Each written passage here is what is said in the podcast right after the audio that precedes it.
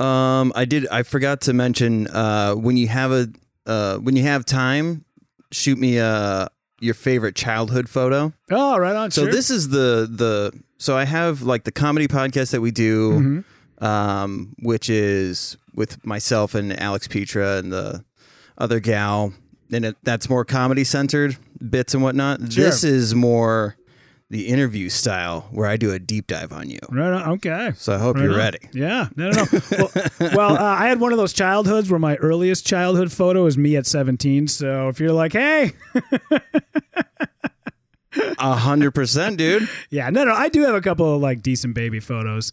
But yeah, usually in the background, you just see like Bud Light cans and, you know, a bunch of empty ashtrays, you know, so. I knew it, dude. I knew that this was the one that you needed to be on. Yeah, I'm right. Very excited. Yeah.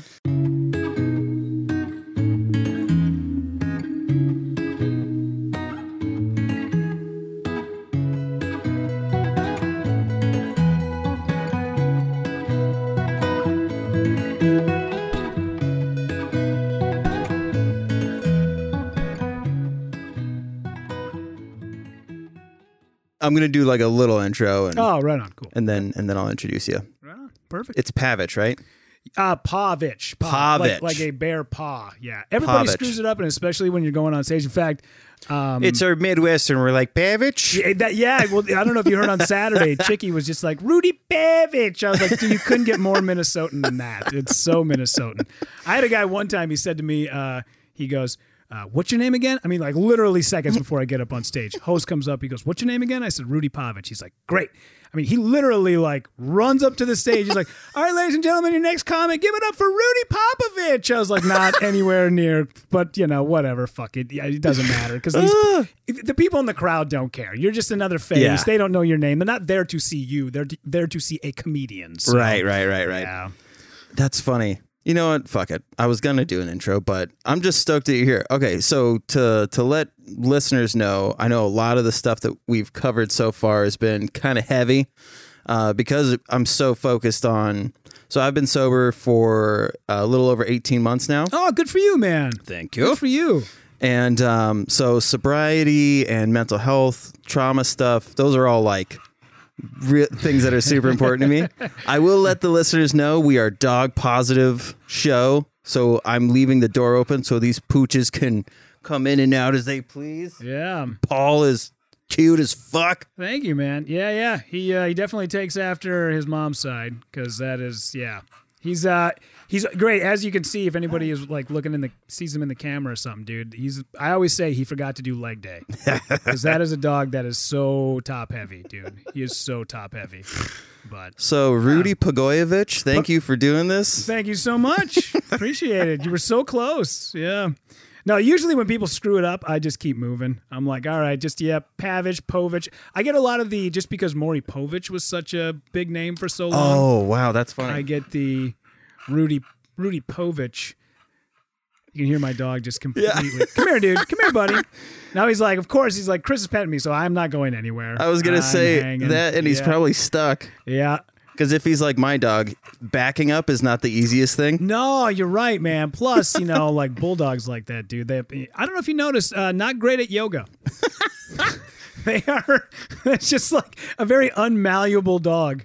So Rudy and I met at a show for Ali Sultan, Ali and Friends, which was super fun. Ali always puts on such a good show. He picks great. Like just the most fun people to be around.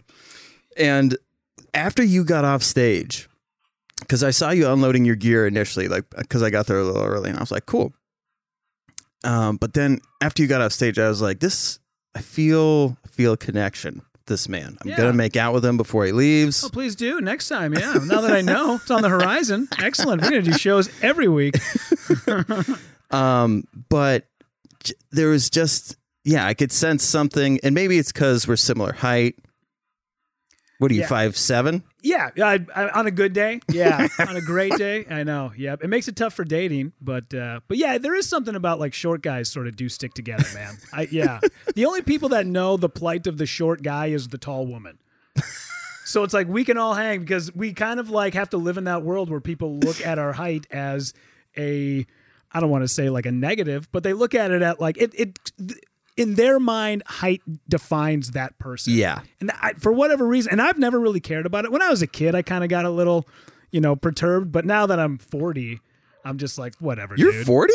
Yeah, I'll be 41 coming up in September. Like, God, like, I don't know, a couple weeks away. Man, I have got a lot of work to do. It's funny because somebody one night goes, you're 40? I was like, yeah. And he goes, God, I thought you would have been like 20. And I was like, stop. Whatever the next number you were going to say, even if it's 29, that's still a compliment. I know. And I think about it like, I know like at 40, like, because I remember what 40-year-olds used to look like when we were kids. Yeah. And that was rough goes. I didn't realize this. Jennifer Coolidge, when she did American Pie, was 36. Stifler's mom was 36 years old in that movie. And you think about it, like she was a bombshell, but yeah, she looked like she was in her 50s. Yes. And still, like now I think she's almost in her 60s or maybe just turned 60. And she still looks that same exact age where like back in the day, people just grew up so fast where now we're staying so young. And I'm looking at dudes like 72 years old, like my brother-in-law's stepdad is 72 and he does like an Ironman once every 3 months. Dude's like super cut up and looks great. I mean, back in our day, it was like, oh my God, you're 40?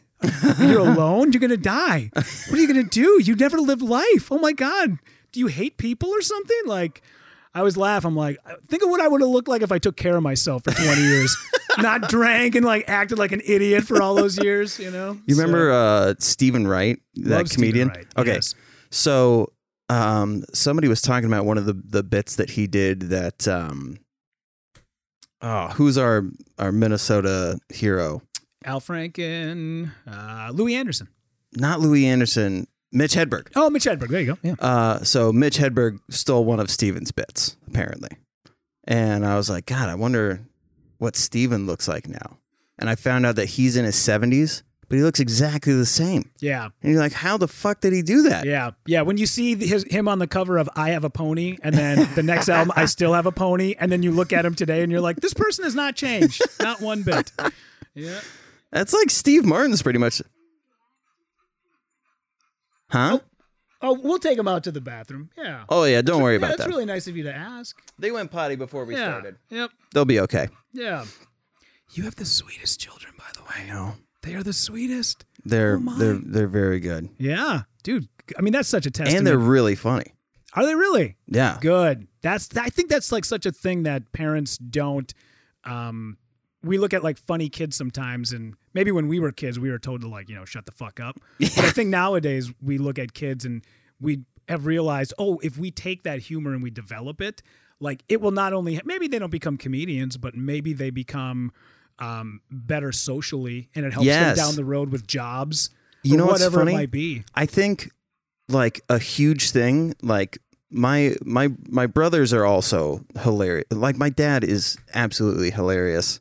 It's funny because he's a terrible joke writer, but the way that he interacts with people is just absolutely hilarious. Yeah. Like he taught me how to, like an icebreaker, rather than like, what do you do for work? You just guess what they do. So when I used to shoot weddings and to fuck with people, somebody would be like, yeah, this is my maid of honor. I'd be like, oh, are you the UFC trainer? I just want to say, such a hard job. So you do shit like that just to fuck with people.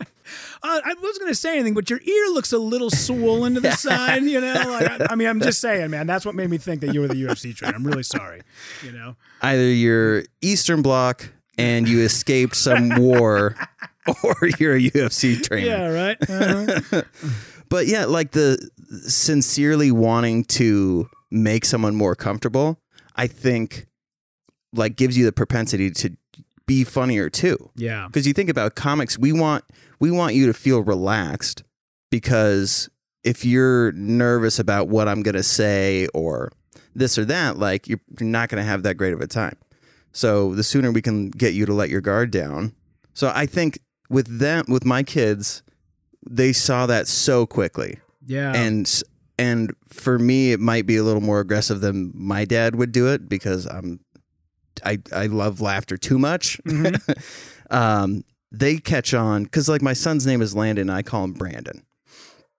And so when we would have guests over, I would introduce people to him as Brandon. I'd be like, this is my son, Brandon. And he was like, so from the age of 6 or 7, he was already in on the joke. And he's just like, okay. Oh, yeah. Gotcha. So he has good dry humor and like won't break character stuff. Mm-hmm. It's very funny. Yeah. But yeah. Has he ever just like reached his hand over and been like, actually, Brandon was my twin that died. I'm Landon. Nice to meet you. Thank you very much, Dad. I don't know if you heard my bit about when he was 5, but that whole Burger King thing. Yeah, I kind of remember something about it. Yeah. So that was a real story and like one of the proudest moments of my life. Oh, yeah. The kid sticks his head through and was like, is Brandon here? Like that whole thing. Was it? So so we're at Chick-fil-A and our little family's there and it's just a mom and her daughter. And the mom was like constantly checking on her kid, and the kid eventually stopped responding because it was just getting too annoying. And so the kid's not responding, and Landon poked his head. He was 5, pokes his head in the bubble, looks at this complete stranger and goes, oh, Lydia's dead. So he says it. I obviously know he's joking. So I fall out of my chair. My wife is like kicking me while I'm on the ground. Oh yeah, moms are mortified. Dads think this is the funniest thing ever. It was, oh my God, it was so funny. So my wife is kicking me while I'm on the ground. The mom dives in there, finds her kid and runs out of the building. God, that's But I great. Called my parents immediately after and was like, guys, you're never going to believe this, but it's the best thing ever happened. Yeah. And we were all so proud. Yeah. And it's funny when like you tell that to other parents and like they don't get the humor and you're like, how don't you find this to be funny? Yeah, what kind of militant household do you run? You gotta let your kids have fun. I have told it to one person and they went like, I said that and they go, oh no. I was like, no. I think, let me tell it again. Maybe I didn't tell it right because it's the best thing ever. Yeah, totally. Yeah, man. Yeah. It's great when like, especially they start to get to that age when you can kind of joke with them and they can kind of go back and forth instead of them just doing or saying something funny and you reacting. You can kind of go back and forth. Like I think about my daughter one time we were driving and I was doing a theater production. And I don't do a lot of theater. I do it like once every like 3 years just to kind of get it out of my system because theater is very intensive and it is like a ton of work. And I don't want to memorize all that much. I mean, to do an entire play, dude, I mean, it's so taxing. And we're driving to rehearsal and I'm in the car and I'm doing the me, nay. And my daughter goes, do you do that every day? I said, yeah, I do it every day. She goes, why? I said, well, sweetie, you got to practice, right? Like that's how you get better at things. I mean, you have to practice every day. I mean, you practice gymnastics every day, right? Don't you? You do it to get better. And she kind of pauses for a second, then turns and goes, yeah, but I get better at gymnastics. And I'm like, God, like, that's so funny. You know, and I knew she knew what she was doing in that moment to sort of, kind of get under my skin. Yeah. But you know, when they get to that age, when you can sort of have those conversations, that's when like being a parent is just like, man, I know like people say like the best ages are like when they're just little tiny babies and they got that good little baby smell to them. I'm like, bullshit. The best age is when they're 13. Yeah. And you're like, I got to go to Target. You want to go? And she's like, no. And you're like, good, I'll be back. You get in the car and you drive. Like that's the best part about being a parent for sure. It's funny because my wife is very much like, I can't believe they're getting older because our daughter turns 9 tomorrow. And she's like, I just, they were babies. And I'm like, yeah, but now they like, they can be sarcastic. And like, it's so funny. I mean, it's got to look weird to other parents for us to, because they get that we're goofing around. We can be like, God, you suck. And like, and they'll do it back to us. And like when I was growing up, if a parent said you suck, there was something wrong at home. But with us, it's like this jokey. Speaking of shitty childhoods, I'm ready to dive in. Oh, so boy. You are from the most racist town in all of racism, I think, besides Lynchburg, which is actually named after the worst piece of racism ever. Yeah. Yep. No, but you grew up in Hibbing, right? Hibbing, Minnesota. It's the same hometown as Bob Dylan's. So imagine my surprise when somebody played him for me, and I was like, this guy sucks. I was like, I hate this music. Oh, my God. I have to be from the same hometown? Ugh, gross. So, no, man, I grew up there, and, you know, there are great things about it that, like, you know, it's tough to defend it because it's such a shithole, and a lot of the people that are from there are very shitty. But there are some really good things that came about, because I think had I not grown up there, I wouldn't have a work ethic like I have now, where it's just like you just hustle, hustle, hustle, you know? I think about this every now and again, like on them days when I'm just like, God, I don't want to get up. I don't want to do any more work. I'm just so exhausted. But I mean, I grew up predominantly around white people. It was all whiteies. That's all it was. For as far as the eye could see, it was white people. And then my family owns a roofing, windows, gutters company up in Northern. Yeah, so like, you know, it was hard work, right? But we would, you know, day would usually start at 6 a.m., you know, you'd be on the job site prepped, ready to go. It'd be like 6:30 and you'd be up on a roof and you'd be tearing off shingles. And one of my last summers working for the company, there was a Spanish family that had moved in. I'm not sure exactly where they were from.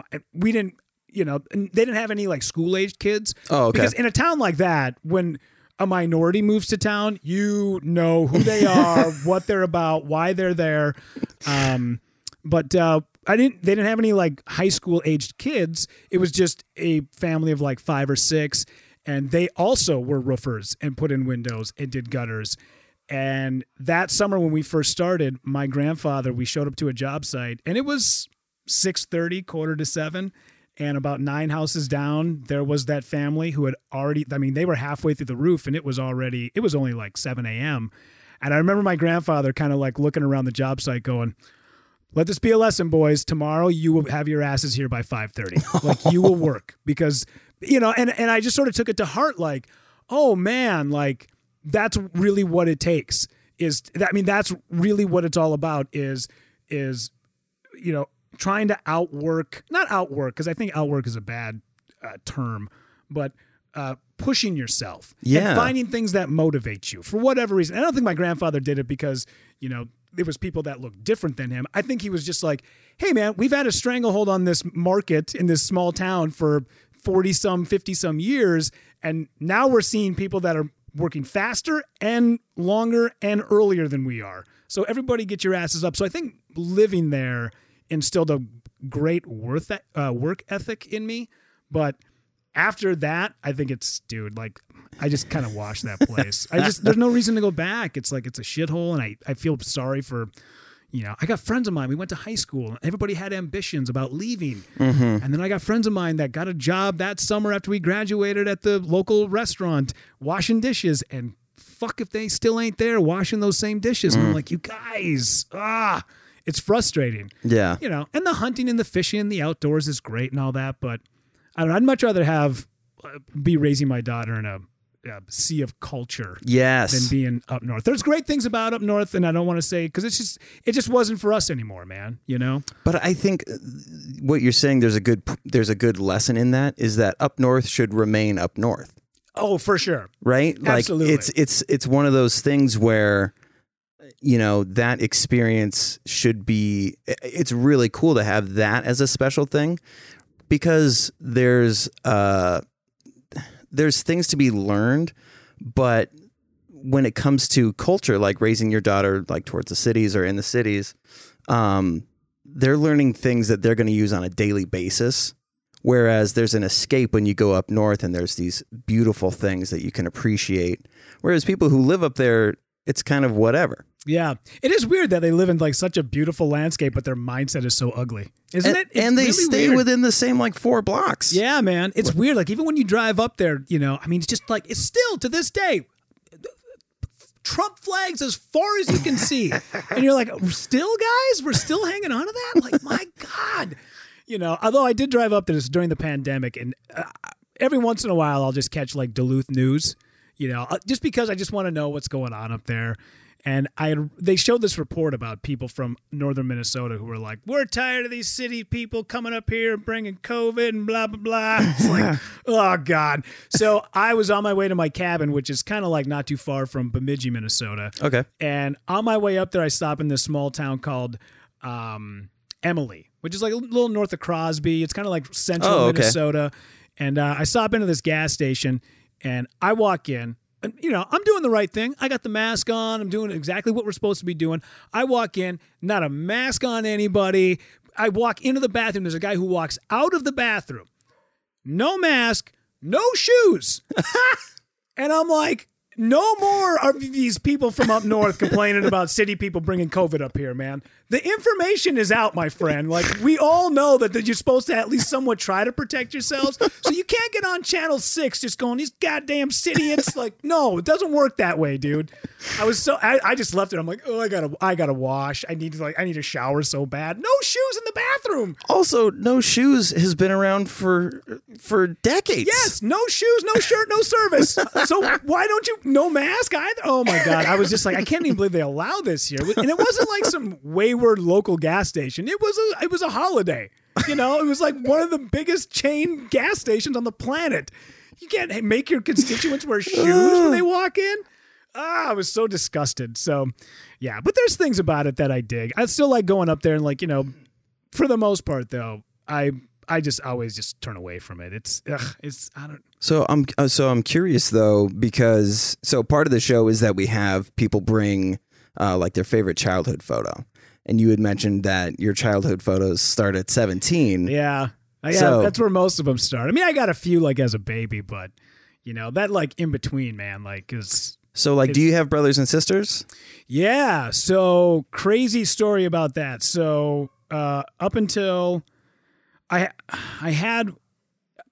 start from the beginning. So my sister and I, my sister's a little bit older than me, about a year and a half. And then after I was born, after about a year, my dad split. There's a documentary about it. I made a documentary a few years ago. It's called Dear Walt. It's on our website. It's just called dearwaltmovie.com if you want to check it out. But when I was like 11 or 12, I had met my dad's side of the family, who were like, I didn't really know him. I knew I had like one uncle that I kind of ran into every once in a while and a couple cousins, but that was it. But then I met like my dad's like real side of the family, like his sister and his nephew and this kid named Lucas. And I remember we were playing the first time I had met him, and he had mentioned to me that his mom said, hey, your dad had a baby before you were born and then gave it up for adoption. And I was like, well, that's kind of crazy. So we kind of always had these like rumblings, like these rumors about my dad having a baby and giving it up. So, you know, years later when I'm in my 30s, I make this documentary about my dad, and I sit him down and we start having this conversation, and I ask him, I'm like, hey man, so do I have a brother out there? And he went, yeah. When I was 17, I had a baby with this woman from Duluth, and, you know, she was going to some like military school, and, you know, my dad's like a, you know, kind of a junkie. And he was like, we just didn't think we'd be good parents, so we just gave the baby up for adoption. And about 3 years after the documentary came out, I got a email from just this random dude, and it just said, hey, man, I watched your documentary, and I'm just emailing you to let you know that I'm the baby that your dad gave up. I'm your brother. So this guy named Scott, who my dad had thought that when he gave the baby up for adoption, the baby ended up in Texas. But lo and behold, my half-brother Scott, who I was just going to be meeting for the first time in my 30s, grew up 20 minutes away from us. Whoa. He grew up in a city called Eveleth, which is on the Iron Range up north, and that's like 20 miles away from Hibbing. So crazy that he lived there. I'm sure we probably went to like the same street dances, and we went to the same, you know, probably the big football games or whatever it was, the big hockey. I'm sure we've all like been in the same room together at some point and just never knew it, you know? So I meet my half brother when I am 36, somewhere in there, I think. And then my mom had remarried a couple of different times, and I got a few stepbrothers. I got my stepbrother Andy, my stepbrother Ben. I also have a stepsister named Carrie, and then I have my my real sister, my full sister, Jen. I have my half-brother, Scott. Now, remind you, up until like the age of like 30, up until like my stepbrothers and my stepsister came into my life when I was about 17, 18. And then my half-brother shows up when I'm in my 30s. And after we meet my stepbrother, I'm like, we should probably take one of them DNA tests, you know, just to make sure there's no more of us floating around out there. So I go to Ancestry.com. I take a test. It comes back that I have no more relatives. And I'm like, all right, great. Fast forward to about 2 months ago. I get an email. It says, hi, my name is Aubrey. I just took an Ancestry.com test. It says you and I are related. I'm looking for my dad. His name is Walter Johnson. And I'm like, oh my God. So I get on an email with this gal, and all I know is that it says Ancestry says that we're cousins, right? Okay.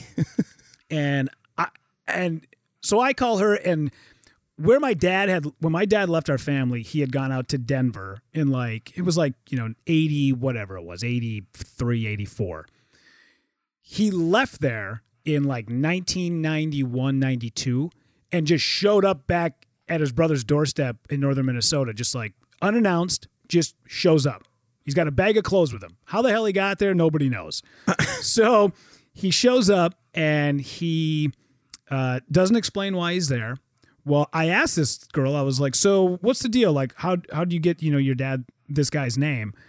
And she goes, well, my mom is bipolar schizophrenic, and she told my grandmother that, you know, my dad's name is Walter Johnson. And when she came to him and said, hey, I'm pregnant, he was denying it was his. It was all this shit. Mm.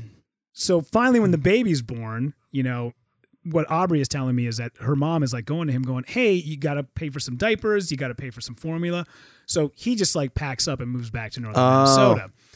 And I'm like, well, what year was that? And she was like, I was born in 91. And I'm like, well, that totally makes sense, because my dad came back here in 91, 92. So now we're starting to put the pieces together. At the time, I didn't feel, just because like I've been a, you know, radio producer for so long, there's kind of like this unwritten rule about, you don't discredit people's information that they already have, but you also don't give them more information than they already have until you have all the information. Oh. Because what you never want to have happen is you never want to have you say this is actually what it is. You know, this is my dad. And you go, this is your dad. And then we do a DNA test, and it comes back that it's not. So in the meantime, she thinks her and I are cousins, and that's as far as it goes. And I'm like, we're just going to keep it like that for a while, because I don't want to give you erroneous information. So I go and I talk to my dad. It's weeks for me to track him down. He has no phone. He has no Facebook. He has no internet, nothing, right? You can't find this guy. He's like a ghost. I finally track his ass down. It's like 9:00 in the morning. I show up to his apartment. He's there. He's 4 beers into the day. And I sit him down, and I'm like, hey, let me ask you about this girl from Denver. And I can't remember Aubrey's mom's name. And the second I said this girl's name, he was like, oh, the black girl? And I was like, yep. I was like, oh, damn it. I was like, dude. I was like, did this woman at some point ever say that she was pregnant? Yeah, but you know, man, like people were doing crazy stuff back then. She said it was mine, but I don't know. I don't think it was mine. And I'm like, oh my God. I'm like, oh. So I tell him, I'm like, dude, we got to do a DNA test. And he's like, I don't know, man. We'll see.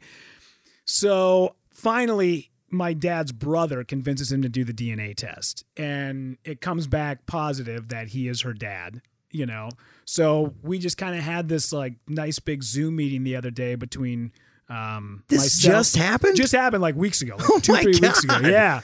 So, but yeah, man. But she is her name's Aubrey. She lives in Denver. She's still out there. She's got a couple of kids. She looks almost identical to my sister, except for Aubrey's black. My sister's white. Okay. They have like this. They have a My sister and Aubrey both have like a small gap in their teeth. I mean, it is identical. I bet if you were to get a micrometer, it would be the same exact width between their teeth. She's got like a lot of the same similarities between my dad. And it was like all this crazy shit, man. And it was like, dude, had not we taken that Ancestry.com test, this girl would still be out there trying to find her parents. And the sad part is when I told her about her dad, I said, it's not like guys who leave kids are Fortune 500 CEOs or philanthropists. I'm like, the guy's a fucking deadbeat, you know? In fact, when we were kids, when I was like, I don't know, 9 or 10, we got a phone call one night from my my ex-aunt. Long story. I mean, so many fucking weird family things, man. I know it's confusing. I apologize. But my ex-aunt calls us and is like, you guys got to turn on the news. Well, we turn on the news and the state of Minnesota was trying to shame deadbeat dads into paying child support. Mm-hmm. And so what they were doing was they were taking their names and putting them on the news and releasing their names to newspapers. So we're watching the news and they give the list, you know, the top 10 dudes who owe the most child support. And there's my old man, number one on the list, baby. Owed like, you know, $40,000 in child support or something like that, you know. So, but obviously we'd never see a dime. The guy couldn't hold down a job, you know. Are you the most interesting person in Minnesota? My God. Yeah, I could listen to this for hours. Oh, yeah. I mean, you know, it's funny because for years, man, like I held it all in for so long and I was just so like angry about it. And I'm watching like my best friends, like, what'd you guys do for Christmas break? They're like, oh, my dad took us skiing in Vail. You're like, what'd you do? I'm like, nothing. Like my stepdad's kind of a dick and my mom's busy working. So I just sat at home for 2 weeks, you know? But yeah, it is, I don't know, man. Like I look back on all that stuff and I'm now in my 40s and with the technology that we have, you know, the fact that, you know, myself and another filmmaker in town made this documentary about my dad. And then we have a companion piece where we meet my brother for the first time. And we have these awesome Zoom meetings where I tell my sister, hey, I'm not your cousin. I'm actually your brother. And like watching her, like all that stuff, it's all recorded and it's awesome and it's fantastic. And I'm glad that we have all of it. I was going to say, don't rock back too hard. Yeah. My dog last thing I want to do is hear him go yelping.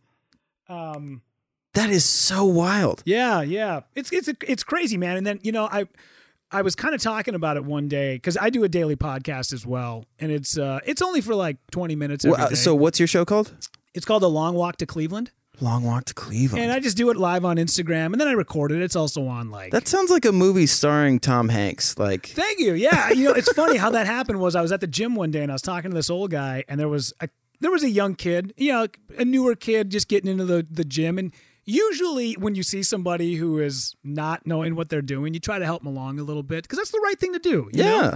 And there was a kid, I don't even remember what he was doing, but he had like a barbell or like a dumbbell on his neck, and he was doing this, and I was like, that can't be good for you. And the old guy sitting next to me goes, my God, that it seems like that's so much work for so little in return. And I said, yeah, that's like taking a long walk to Cleveland.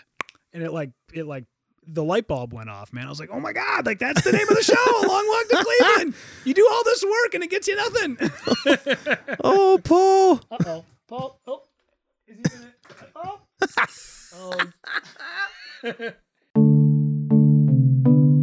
So yeah, I was talking about it, and I think there's some people in my family that get, I don't want to say angry, but I think they don't appreciate or they don't agree with the way I handle it, where I tape all this stuff. There's a camera with me everywhere I go when I'm doing this stuff. And when I meet my sister for the first time, I will hire a videographer to come with because I want all those memories. I want that stuff. And I think it's a really good thing to share. And somebody who was in the live feed of the live Instagram said one day, let your mess be your message. And that like totally resonated with me. I was like, yes, all this stuff that goes on, man, like we've sort of become accustomed to always just like keeping it in and not letting it out and like, you know, trying to figure out ways of like, especially dudes, like trying to always 1000% be a man. Mm-hmm. And it's like, when I heard that, I was like, that's the greatest message you could ever give to someone is let your mess be your message. And Maybe it'll help somebody look at, because I don't look at my dad as a bad person. I think he's a very nice guy. I think he just has a lot of demons and a lot of issues. Yeah. And even though he may have done us wrong in the past, like, he's still a human being and I still love him. And I think if telling people that that is a possibility, like that's an actual path you can choose to take with other people that have done you wrong in life, if that helps, you know, a few people down the road, it was worth it with all the video cameras, and it was worth it with all the, you know, sticking a microphone in people's faces. Like, there's some people in my family that get a little perturbed by it or think you're only doing it to put it on social media or whatever. And you're like, there's a part of it that's, yeah, man, like, this is my story too. And this is your story, and you should be allowed to do with it what you want, you know? Like, why is that a bad thing? You know, I get that when a couple breaks up, yes, one person is probably scorned and one person is probably hurt, but the person who is hurt, when they start to share their hurt about it, you can't look at that person and go, you're doing this wrong. You're like, well, that person was involved with it too. So, dude, yeah. I could not relate more. Like, I mean, so when I got out of treatment, the stuff that I learned while I was in there, like the most important thing that I learned was like the subconscious aspect. So the objective aspect of addiction. And I looked at how many, I mean, because I'm there with hundreds of people and they're all hurting in different ways. And there's so much shame attached to all this stuff. Yeah. Can you say where you went to rehab? It was Hazelden. Oh, so you were like... I got so lucky. Yeah. Wow. Wow. Okay. I know. Yep. I couldn't believe that the way that everything happened, it was like, I say that all the time. I'm unbelievably lucky. The support group that I had, the place that I was able to go to, it's just absolutely crazy. Yeah. Right on, man. But the thing that I took notice to was, like I said, all of the feelings and shame. And when it comes to searching for your higher power, there's when you let your higher power down, because relapse, the percentage of people that make it without relapse, it fluctuates, but it's generally around like 5 to 7%, which is insanely low. Wow. Right? I guess I didn't realize that. Oh, yeah. Okay. It's crazy. Yeah. So when they say relapse, is that like, does relapse mean anything, like even if you had a drink, or is like a relapse like he's been on a week bender? Right. So relapse is saying most of the time when you relapse, it's worse than the last thing that you did. No way. Usually. Wow. For some people it's more minor, but because of that propensity of shame, most people admit to it because they're like, I have to release this thing and I have to feel shitty. I have to. I don't think you do. Yeah. Like I said, I've been sober for 18 months, but that number doesn't really matter. Are you sober today? Then just keep moving forward from there. Yeah. So there's so much shame attached to all this shit. So when I got out of treatment, I started a podcast called The Not So Anonymous Alcoholic, because great name, by the way, thank you. In my circle of friends and family, I was the first addict for a lot of people. Yeah. And it's like, there's still so much stigma put around that. There's a lot of, why did you choose to do this? And it's like, people, like when you do that, the chance of success for that person is diminished more and more and more, because there's this subconscious thing that happens. I don't know if you have you gone through any of this stuff? A little bit. So to back up, and I want to get back into your stories because it's so fascinating. Not to take away from it, but I did do a little bit of time in meetings, AA meetings when I was a kid, when I was like 16, 17. They were court ordered, but I kind of stuck around with it for a while, but kind of knew in the back of my head, like, you know, I can probably go back to drinking, you know, I mean, that thing you tell yourself, you know? Yeah. But I know a little bit of it, and I do have an uncle that went through the program and went through the steps and is clean and has been clean now for like 15 years. That's awesome. So yeah. So I know a little bit about it, and not to brag, but I have been watching Loudermilk, so I kind of know a thing or two about addiction.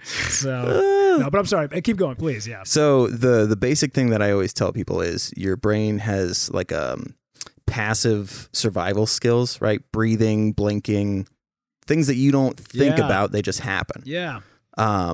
So your brain needed some type of reward system for the extra stuff, going to find water, eating. So that's where dopamine comes in. So your midbrain is what I call step one. It's like, okay, we're missing food, we're missing water, whatever. So talk to step two, which is the contemplation stage, right? Where you're like, okay, I'm hungry or I need water. What am I going to do about it? And then step three is the action. All right. So I've recognized that I'm hungry. I'm going to go to Hardee's and get some garbage there. When you introduce substance for long enough, your dopamine is doubled most of the time. So this, your body on a subconscious level is like, wow, we are surviving like super fucking good. We're killing it right now. So eventually the subconscious part of your brain literally thinks it's a survival skill that you've now acquired, adding substance. Oh, so okay. Yeah, that makes sense. Yeah. Yeah. So when people are like, I didn't even want to drink or I didn't even want to shoot up, like they literally didn't. There's this subconscious part. So when I learned that, I was like, oh, there's no need to add this extra shame on to people because their brain has literally been rewired. Yeah. So I try to tell people that so that they don't feel like, yeah, like, okay, you fucked up, you relapsed, whatever. You got to know that your brain thinks that we're not surviving well enough. Yeah. Okay. That's why so many addicts have past trauma or depression, like mental health issues. A lot of them. There's more institutes and treatment centers that are popping up that focus on trauma because it plays such a pivotal role. Yeah. So if a hint of that trauma shows up, that subconscious part of your brain is like, we need the survival juice. So let's fucking figure it out. Yeah. You know what, man? That makes sense. Cause I've always thought about that, because even though I drink, and even though, yes, I have at some point, I'm many, many times have abused alcohol. I'm still really good with it. Like I don't ever get too, I don't get too fucked up. I don't ever it's not like I have to leave here today and go have a drink. It's nothing like that ever. But I've always thought about those times when it's like, I get a phone call from a friend and he's like, hey man, the Bucks are playing at 6:00. You want to stop by? It's Tuesday night. And I'm like, yeah, I'll swing on by. But my brain immediately goes, well, what are we going to bring for booze? And I'm like, I don't even want to drink, but I feel like I have to because I'm going to be there and I know he's going to be at home and he's going to have something. So now I got to bring something, But now that you sort of like put it into those terms of like, sometimes the brain is saying like, hey, you need to do this. You don't have a choice. You have to. It's as essential as breathing. That really does make a lot of sense. Yeah. Wow. And on a lesser scale, people who say like it's 5:00 somewhere, or you get in the habit of like, I had a shitty day at work, I need to have a beer. Yeah. You're not a full blown addict, but you are doing that to some extent because you're training your brain to say, if I'm feeling really fucking depressed or overworked or whatever, I need a beer to let my body know that we're okay. Yeah. And on a subconscious level, your brain is like, okay, so that's a survival skill. Okay. Yeah. Wow, man. I would have never thought of it like that. Yeah. I'd have just thought, look, that's what you do. You have a bad day and then you drink. but then there's people who are like, oh, I'm a piece of shit because I do this thing. Yeah. Like I use this as an excuse, and why me, like me. The second that you can figure out that, to me, when I learned that, it felt like, I always say like, it's like a snow globe on this shelf. And it's like, I know it's there. I know I could shake it up and watch all of this shit fall. Or I could just be like, I need to be careful of this thing. Yeah. It's fragile. There's all this shit that can happen. Mm-hmm. But if it does get shaken up or somebody knocks the shelf over, it's just shit that happens. Yeah. Phone is too close to the board. Oh, is it? Can you hear it through the... I always hate that, man. Like, I'll be doing something. I'll be having to record something at the house or whatever. And then all of a sudden you're like, yes. And you're like, what? Where is this coming from? Yeah. But so the goal of this podcast too is like sincerity. Sincerity is so fucking important. Mm-hmm. And like you were saying, sharing these stories, that whole mess is your message has been my life for the last, 13 years, because before that I had a lot of unchecked mental health stuff that I wasn't bringing to light. And when I started the podcast, like the shit that my wife and I have been through, we would use that to help people. I mean, like the basic stuff of making sure that, you know, it's okay to have your dog in here, or it's okay to have your car in the driveway. Like, I don't want people to feel ashamed of anything, really. Yeah. Yep. I know. That's so weird, man. That I've always sort of been that guy, because like when I got here today, I was like, I will not park in the driveway because my vehicle might be a piece of shit and it might leave a giant oil stain, and my dog might piss on the floor, so we're just gonna leave him in the car. Which he does. He actually really does enjoy being in the car. I mean, dude, like when I was saying it earlier, like if you say bye-bye, like he will fuck it. Like he goes bananas. He's like, what? We're going for a car ride? You know, like even to the vet. Like I'll say, I'm like, we're going to the vet, and he's like, I don't give a shit. Let's go. I mean, like, he doesn't care.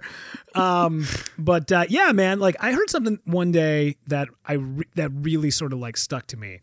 And it was whenever, you know, you're telling somebody a story, you're almost always telling them a story in the light that makes you look the best.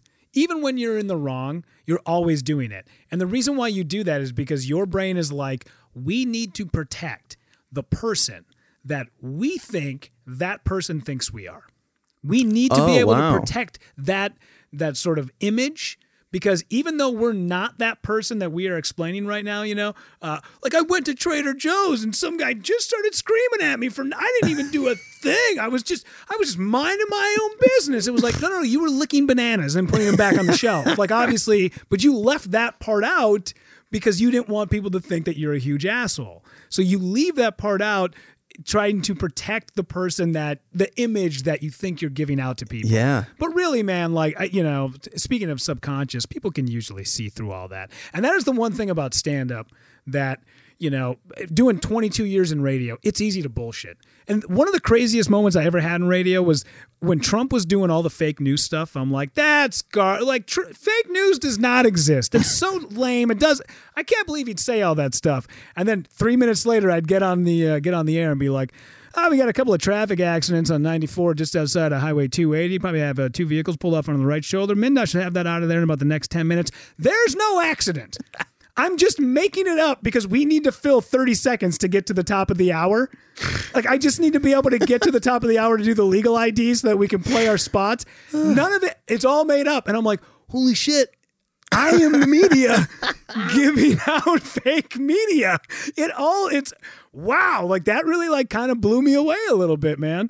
So, you know, if it's so easy to lie in our jobs, and it's so easy to lie, you know, especially to like the people that we love the most, man. Like, I mean, just think about what we're doing to the people that we don't really care about. Oh, you man. Know? I mean, the things that we must say or that we've done to like put ourselves on these pedestals to be able to show off. And the thing about stand-up is when you get in front of people, they know right away how authentic you are. You can see it, man. And it's even like cheesy jokes. Like I saw this dude the other night at House of Comedy that all of his jokes were just like, It was. I mean, they were like basically taking off of Laffy Taffy's. Oh, geez. But I'm telling you, the guy crushed because it was everything that was in between his setups, his cadence, his interaction with people, the way he held the mic, the way he talked to the audience. I'm like, that is authentic.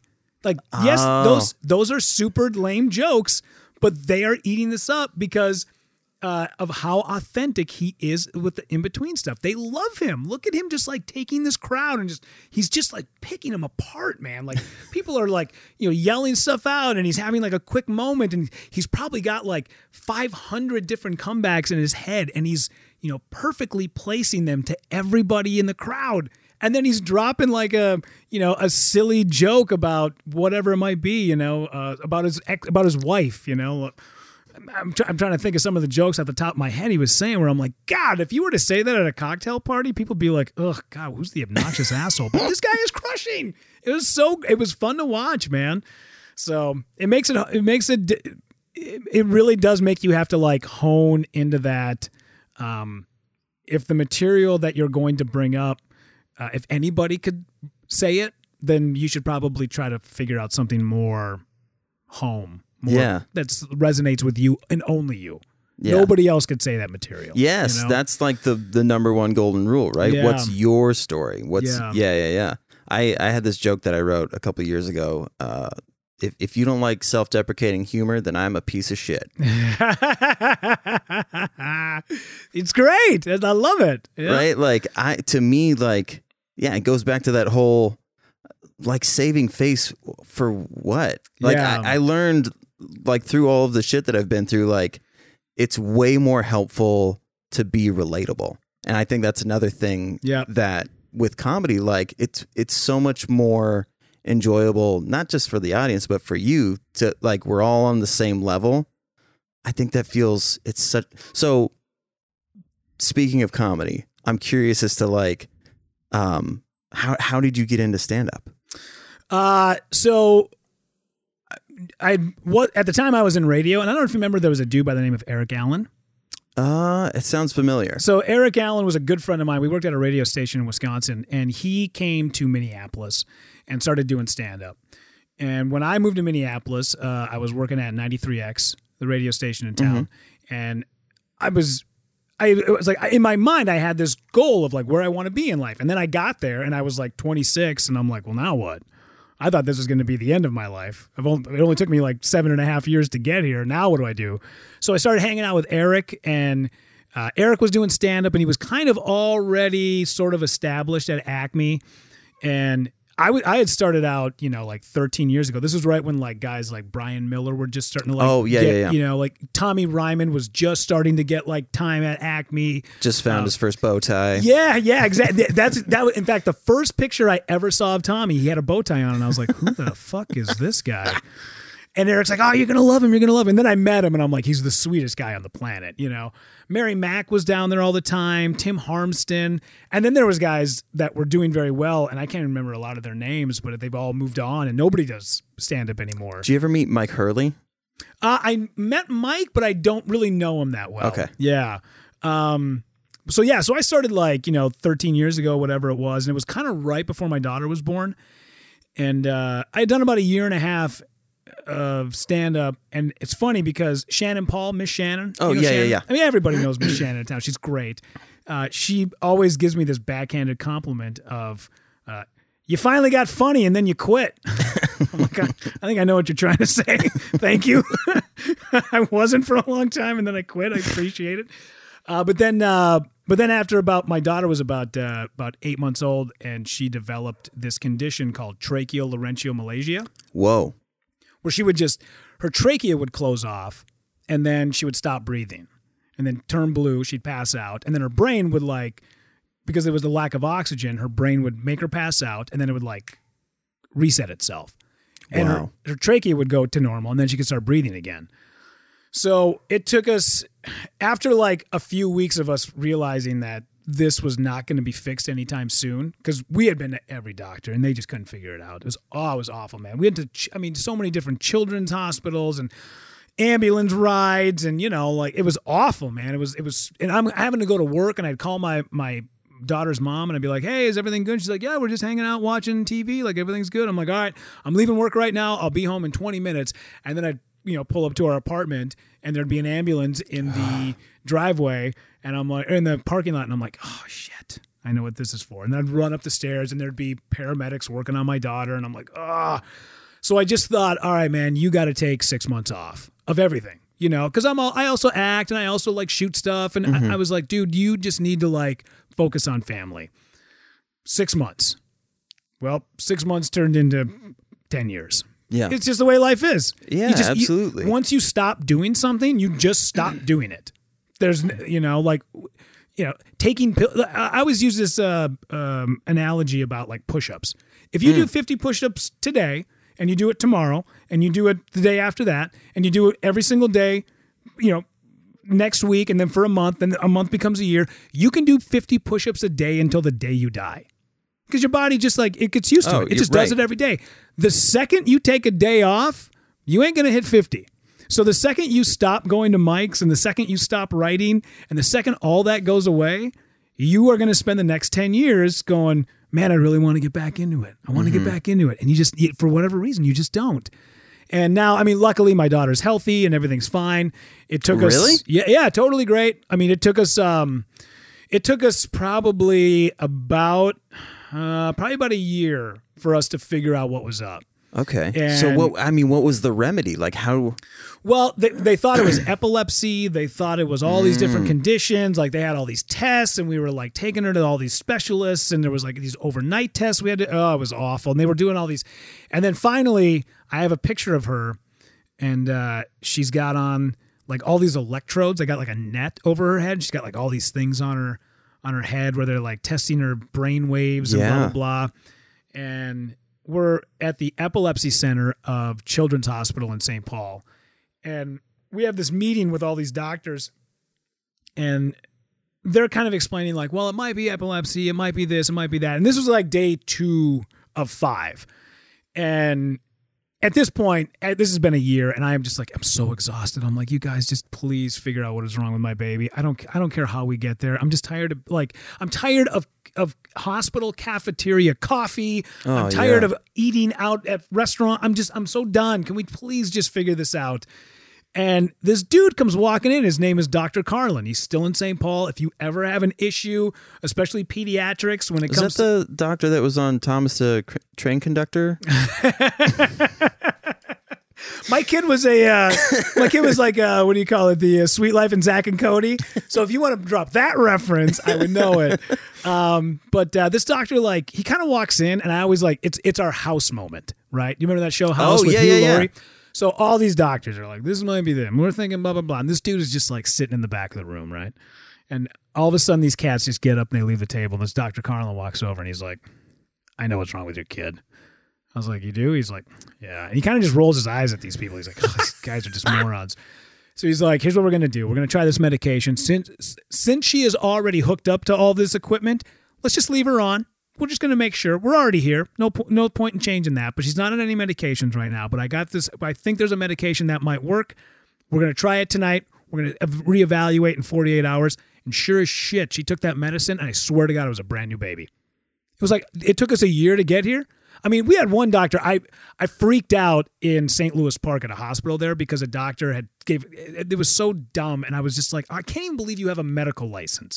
Because what we were finding out was, if you remember, you know, the snot sucker, the little ball, that babies have, that if we put one in her mouth and we kind of jarred it in, we could maybe get her airways to open up a little bit and she wouldn't pass out, but she would gag, but at least she would be breathing.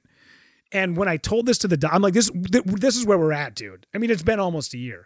And the doctor said, well, I mean, if you're finding out that that's working, just keep doing that. I was like, just forever? To what end?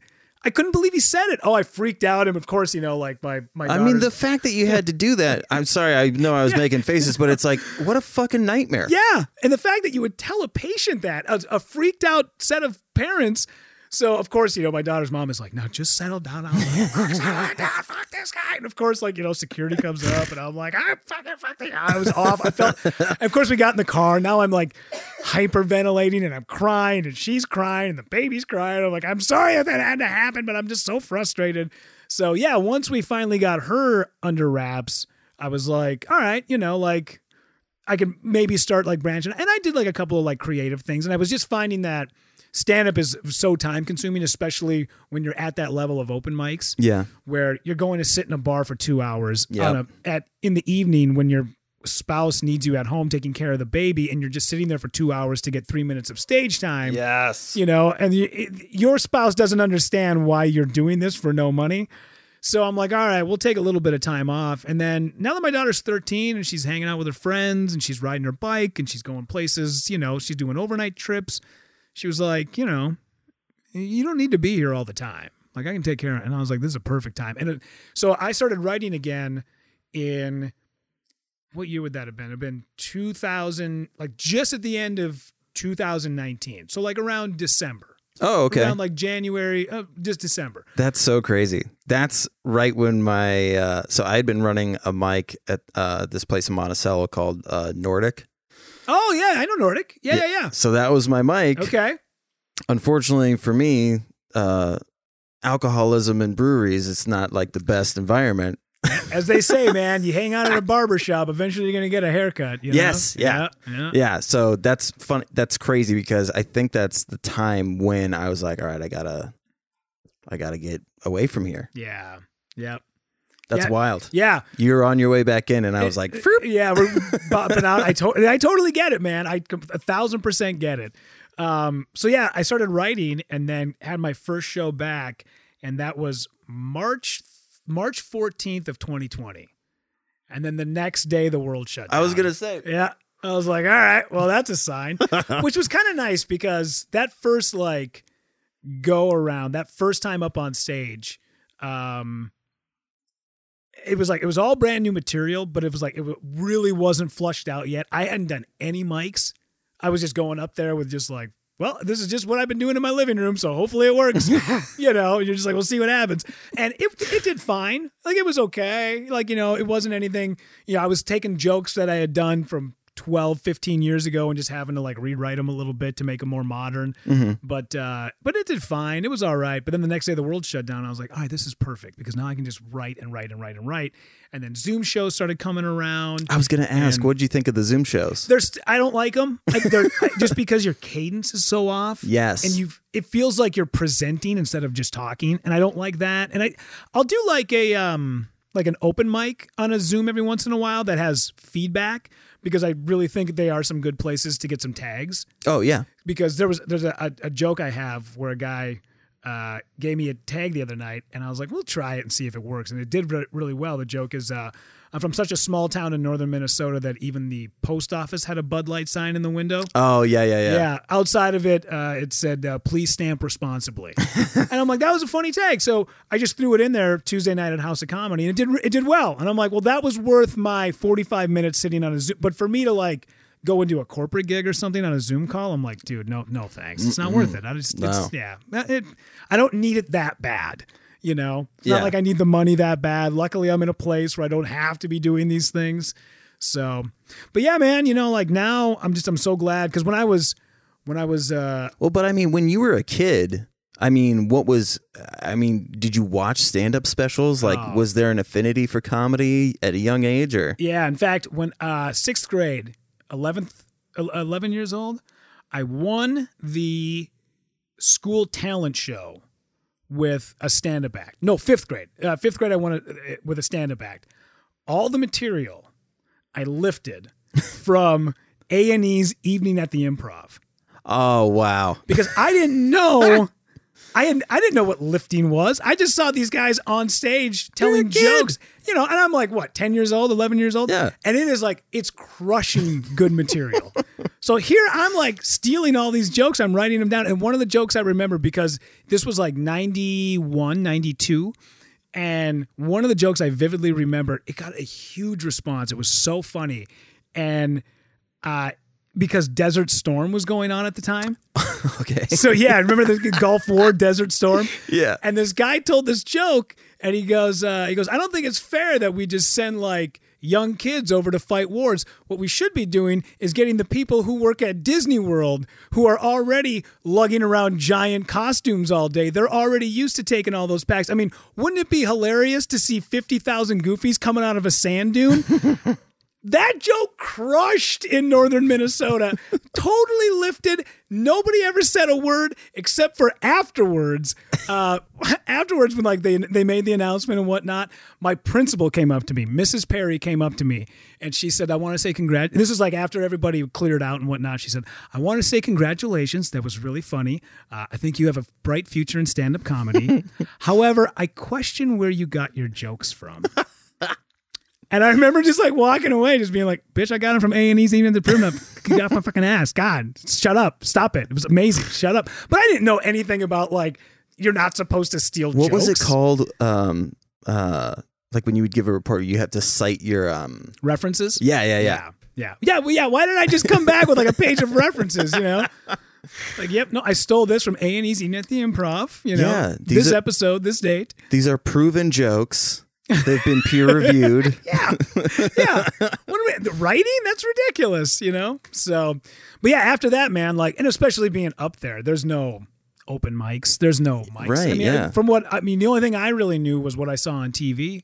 I mean, you'd have to, at that time, you'd have to go to Duluth? Maybe. I mean, I don't even know if Duluth would have something like that. And especially in that era, the 80s, early 90s. Yeah.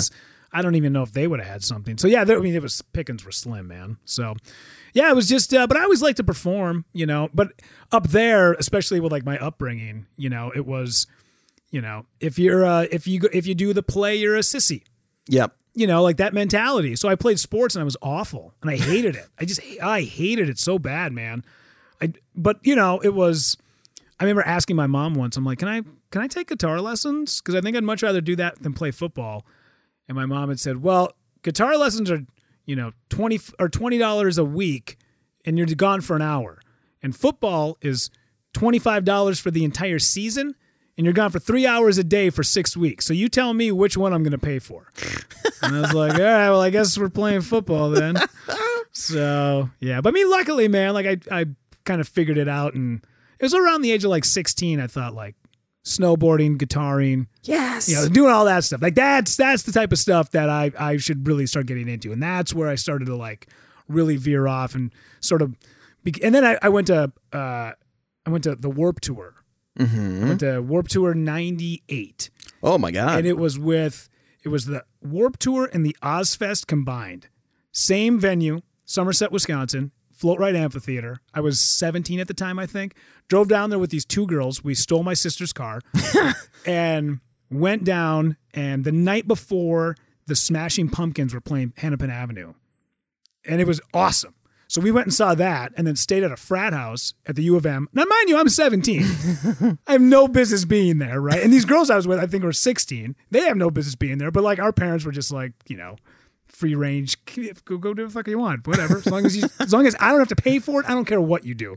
So we went to that, and then the next morning went there.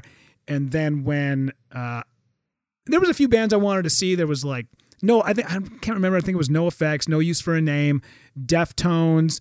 At the time, I was like really into Save Ferris, okay, like that whole ska punk era. Yeah. And I remember on Ozfest, it was Seven Dust and Megadeth, Limp Bizkit, before Limp Bizkit became whatever the hell they turned into. Yeah, but they were still cool because $3 Billy All had just come out. That record is, I still stand by that record. I take a ton of shit for it, but I love it. I still love it. I love everything about it. I still listen to it. But then when I was, there was a band that was coming up on the second stage. And we had just left. We caught Deftones. We were walking back to the Ozfest portion of Somerset. And when we walked down there, they dropped this banner. And the banner just had a huge symbol on it. And it said Snot. And I was like, who the fuck names their band Snot? And they walked out on stage. And I've never seen anything like it. And now I am 41, and on my way driving up here, I listened to the entire Get Some record, and I still love it. And everything about, and that is a band that is like, their lead singer died in 1998. Everybody at some point has had a close death, has had maybe even themselves have been on the table for 3-4 minutes, having to like get, the paddles on them. Everybody is sober. Everybody is, and they've tried to like get the band back together. It just doesn't work. Right. They've tried with new lead singers and stuff, but I'm telling you, like a lot of people give me shit about my favorite band being Snot. And they're like, who would ever listen to that? Dude, I remember hearing about Snot. But that's so crazy. But yeah, and those guys, and especially Sonny Mayo. He's a guy to just look up. Sonny Mayo is their guitar player. He was their second guitar player, and he started out in Los Angeles, Santa Barbara actually. He started this nonprofit that is all about getting musicians sober and then helping them get on their feet.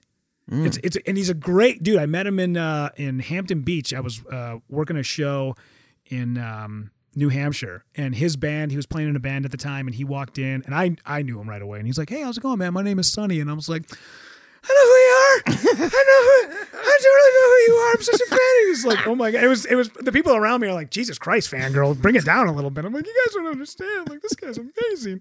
And he's just like a dude, just like a pair of New Balance shoes and a t-shirt. Like he doesn't consider himself a rock star, but that really like changed when I saw like what that could be. I was like, wow, man, this is so cool and so fun. And that's what like kind of geared me into rock radio. And that's what started putting me in, you know, and now like, I still like to visit it, but I don't know, man, I'm so kind of so burnt out on just like, well, yeah, yeah. I mean, that's it. That's like, anybody who hosts one of the Tonight shows. I remember Seinfeld saying, let's see how long we can put them behind this desk before they crack. Like, yeah. It's basically the formula. Like, yeah, right? Yeah. How long can we write it out until they fucking hate themselves or self-destruct? Like, yeah. I always, you know, I have a problem with not bailing out of things soon enough. That's so funny. I'm the same way. Like, I'll, you know, my last job, I was there for 7 years, and I should have left after year number 3. You know, I knew I should have. What was the last job? I was a producer on a morning show here in town in Minneapolis, and I knew like after about year number 3, I'm like, this isn't going to go anywhere. Like this is it. This is as far as I'll ever go. So yeah. I should really like try to think about my next move. And just because, you know, you got kids and it's a good job and you're making money and you're just like, ah, fuck it, I'll just stay here. But you're miserable. Yeah. You know, and it's not helping. You know, you're not helping yourself. You're not helping the people around you. You're just there. You're just filling space. And that's, right. You know, I think about House of Cards, yeah, the show on Netflix, uh-huh. And that first episode. And you wanted to molest teenage boys. I get it.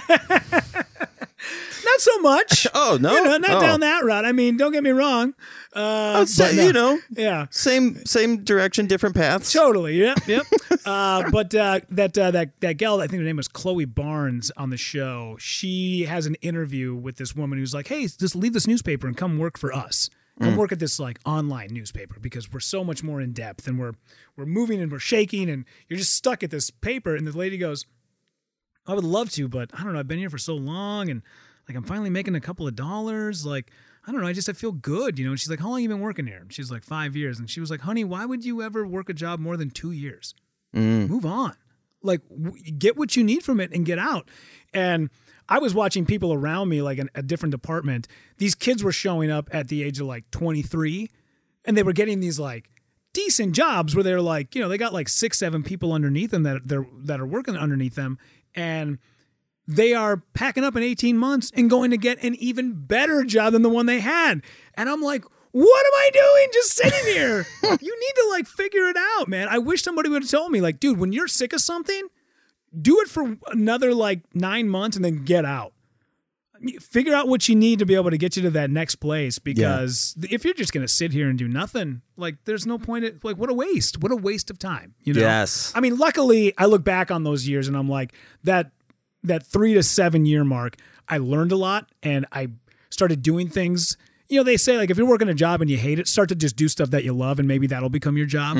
And that's exactly what I started doing. I started doing more videography work. I started doing more graphics work. I was going to say, I have so many fucking questions for you. This is so much fun, but I do want to know about the videography stuff too. Like how you ended up getting into that. Yeah, so what happened was we had a guy who worked at the radio station, and we were shooting all these videos, and the guy was like, he was sort of like the full-time videographer for us, but he was also doing stuff for clients, and this dude, like, we were trying to set stuff up with him, and he's like, I can't do it that day, I can't do it Tuesday, I can't be there Thursday, we could do it Wednesday, but I can't do it until, like, 2 in the afternoon. Well, dude, we're the morning show, we're out of here by 11, so it just wasn't working out, and I, at the time, had a Canon R.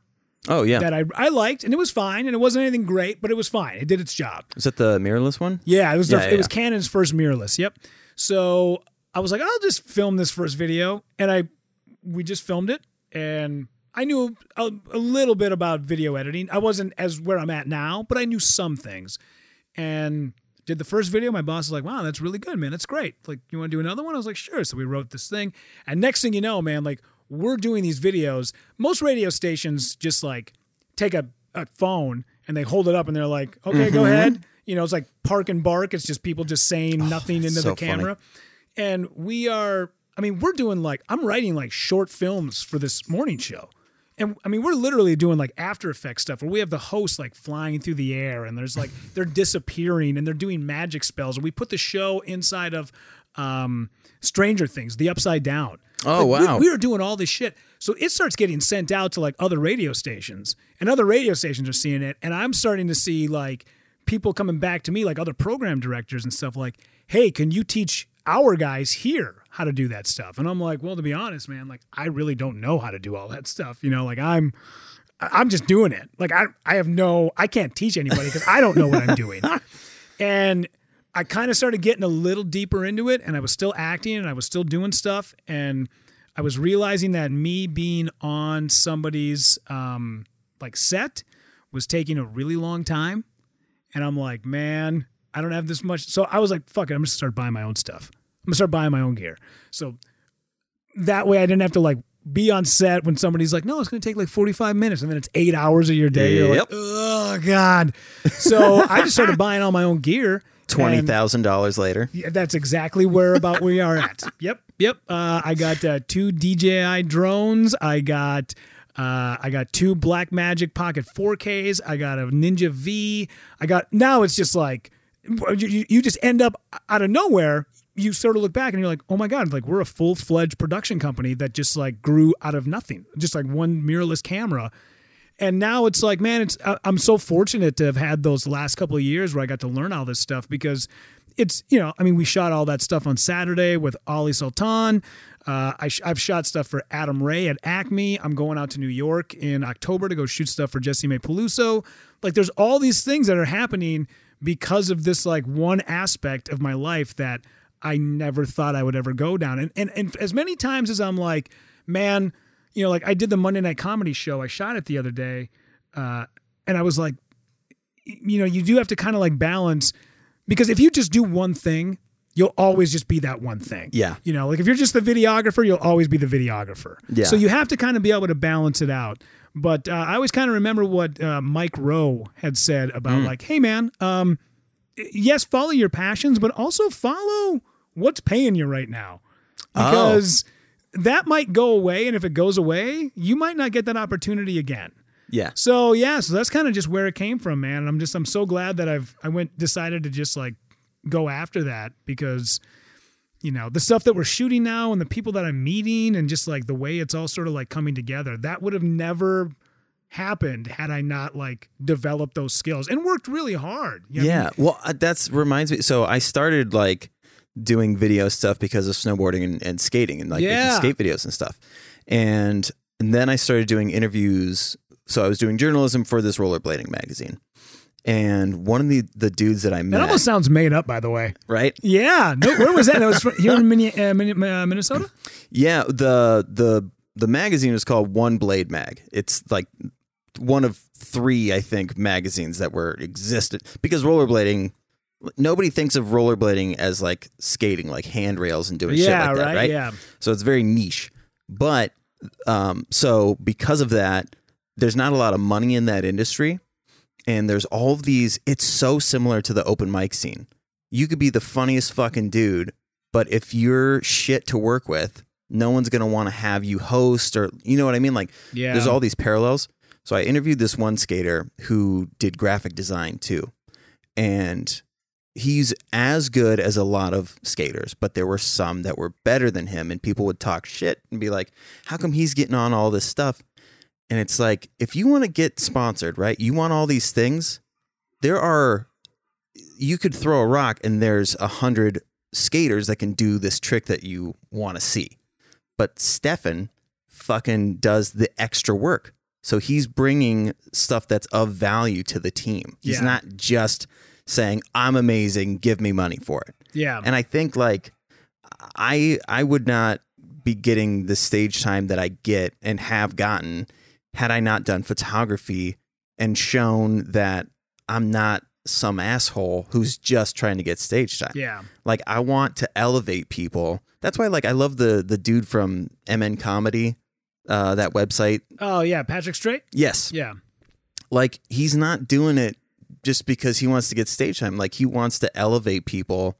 And I think similarly to you, like you have that work ethic, but you also recognize that if you're gonna move forward, you have to be flexible and dependable and like all of the things that you're saying. Yeah.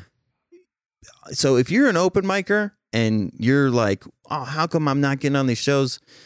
be a fucking Rudy. Like, be the people who have more to offer in this day and age. Yep. Because TikTok, YouTube, there's all these comedians that are out there.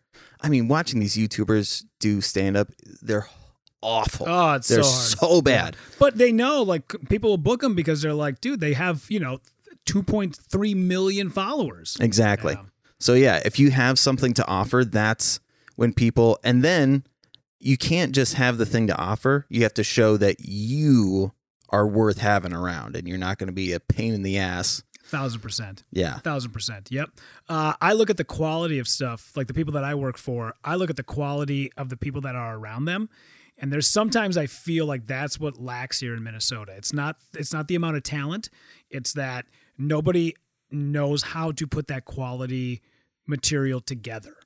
And I really think like being able to show people how to do it will take this scene. And I feel like that's the only one piece of the puzzle. Because I know people are sort of going through the motions and they're putting out content. Mm-hmm. I mean, I looked at your stuff the other day just from the Instagram and just like the animations and all that. I'm like, dude, that's light years ahead of where anybody else is putting stuff out. Not a knock. It's just nobody knows how to do it yet. Yeah, no. Yeah, nobody's trying to do it either. And I'm like, that's what separates it. When I watch, you know, there's a couple of comedians that host a podcast called I can't remember. So I'm spacing on it. But like their graphics and everything about it's so professional. When you see it, you just go, dude, even if their content is a little off, you're still like, wow, this looks like they really got it together. And that's because they're willing to invest in somebody who knows how to do all of it. Yeah. Yeah. And if you are willing to find that person or you yourself are willing to take that learning curve and learn how to do all that stuff, that is what is really going to separate you. And sadly, that's sort of where we're at right now, you know? Yeah. Well, and you and I were talking about how South Park, like, the graphics are not amazing. No, like, you're right. Yeah. But if you, just that visual, because like our producer for Dude Absolutely, she on purpose does shitty Photoshop to like showcase these tier lists that she makes. Yeah. And I know how good she is at drawing and all of these things, and it makes it that much funnier. You're like, yeah, like sometimes the fact that it looks bad. Mm-hmm. So for people who are like, I could do it, but it looks terrible. Sometimes that makes it funnier. Just fucking do it. Yeah, like, yeah. I think there's definitely an aspect to it. But like to what you were saying, don't let that be the thing. Exactly. Yeah. Right. There's a group on Facebook that I follow. I think it's Facebook that I follow. And man, it's so goddamn funny. It's called Bad Comedy Flyers. And it's breathtakingly hilarious. The shit that you see. Luckily, I haven't seen a Minnesota one yet. But I've recognized a couple of comedians on some of these flyers, but they're so bad. Like they are absolutely terrible. It's like, dude, just, I'm telling you right now, spend $25, go to Fiverr, whatever it is, find somebody who knows what they're doing and don't let your friend do this because it's so bad. It's so bad.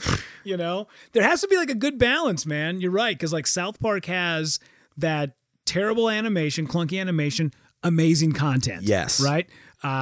If your content is a little lacking, make sure somebody makes you look professional to help balance it out. Because there's just like, I don't know. Sometimes I just feel like you're just missing out on opportunities, like small things too. And I'm not even just saying like it has to look like, you know, Michael Bay directed your promo or whatever. Well, David Harris, you know who that is? Yeah, yeah. So he taught me this thing because when we started doing our own shows at Nordic, because we thought it would be funny to make them look shitty and to make us look dumb. And he was like, no, leave the self-deprecating on the stage. You need to get the people there first. Yeah. So you have to have something that looks like it's worth going to. Totally. Yes. I had this thought the other day that everything that you see, like a YouTube thumbnail, when you see that thumbnail, that thumbnail is 1,000 times better than the thing you're about to go watch. And it's so true. Yeah. Every time you see one of those, like there's a group that I follow and they're visual artists. And they got some good tips and stuff in there. I'm spacing on the name of them right now. But I see that their thumbnails are like phenomenal. You look at it, you're like, oh my God, I'm totally going to learn how to be able to transport like Rick and Morty. And then you click on it, and it's just like a dude like holding up a cell phone back at his face. And you're like, what happened to that thing? You this is supposed to be so good. And it's not. But it is, yeah, man. It really, and I think just some of the small things too, like captioning your stand-up clips. Mm. What's it going to take you? You know, if you're smart about it, you know how to do it. You don't need to post a 7.5 minute clip. You need 47 seconds. Right. You need to keep it under a minute. You need to keep it square. You need to learn all these small little things. Caption that clip and, you know, learn how to get into it, where to cut it. Learn that on the backside. If you can put like a small little button on there that has all your information or a call to action, all that those little tiny things make a big difference. Because if you really want to sit, not to get into a whole thing about social media growth, but the reason why you caption it is not so much that you want people to sit and watch that entire clip and read everything. What you want them to do is scroll up through Instagram, and when they get to your video, they see those first couple of words and they stop. Yep. Because that's really what Instagram wants you to do. If you sit for just a moment, they want you to keep rolling. Instagram's thing is keep rolling. But if you can make somebody stop for like 3 seconds, the next time you post a video, they will take your content and throw it out a little bit more. Yeah. It's almost like a reward system. So just getting people to stop for just a moment is enough to like be able to spread your message or whatever it is that you're trying to do. So don't look at it as like, I need to do this so that people will be able to get to my hilarious punchline. And you're like, no. You just need them to stop for 3 seconds. Now, if they make it to the end, phenomenal. And that's great. I would much rather have somebody stop for 3 seconds and then keep rolling, because then when I do put out that flyer or I do put out that promo that's like, hey, we're doing a show at House of Comedy tonight and tickets are $15, come on by. And then they see that, then they're like, okay, now I need to go to the show. So that's kind of why, if you can kind of get into like that mindset of you're doing this to help build the thing that you really want to do, yeah. You know, give your podcast out for free. But every time you do one, make sure you drop in a, hey, I'm going to be at this place, or this is where you can buy my merchandise, or use it as a vehicle to help move that stuff along. And just these small little things that gets like frustrating sometimes. It's funny that you say that, because I did subtitles for a while, but because, and it's funny, like I grew up, but like when I was doing video editing before, it was with Sony Vegas, which it was good, but so many fucking problems with that program. Yes, I agree. I'm using Adobe Premiere, and it's so funny because the vernacular is like these things that hold me back, and it would take me, if I spent 20 minutes, right? I forget who said that, but they're like, if you just focus 20 minutes on one thing, you're already miles ahead of whatever the fuck. Mm-hmm.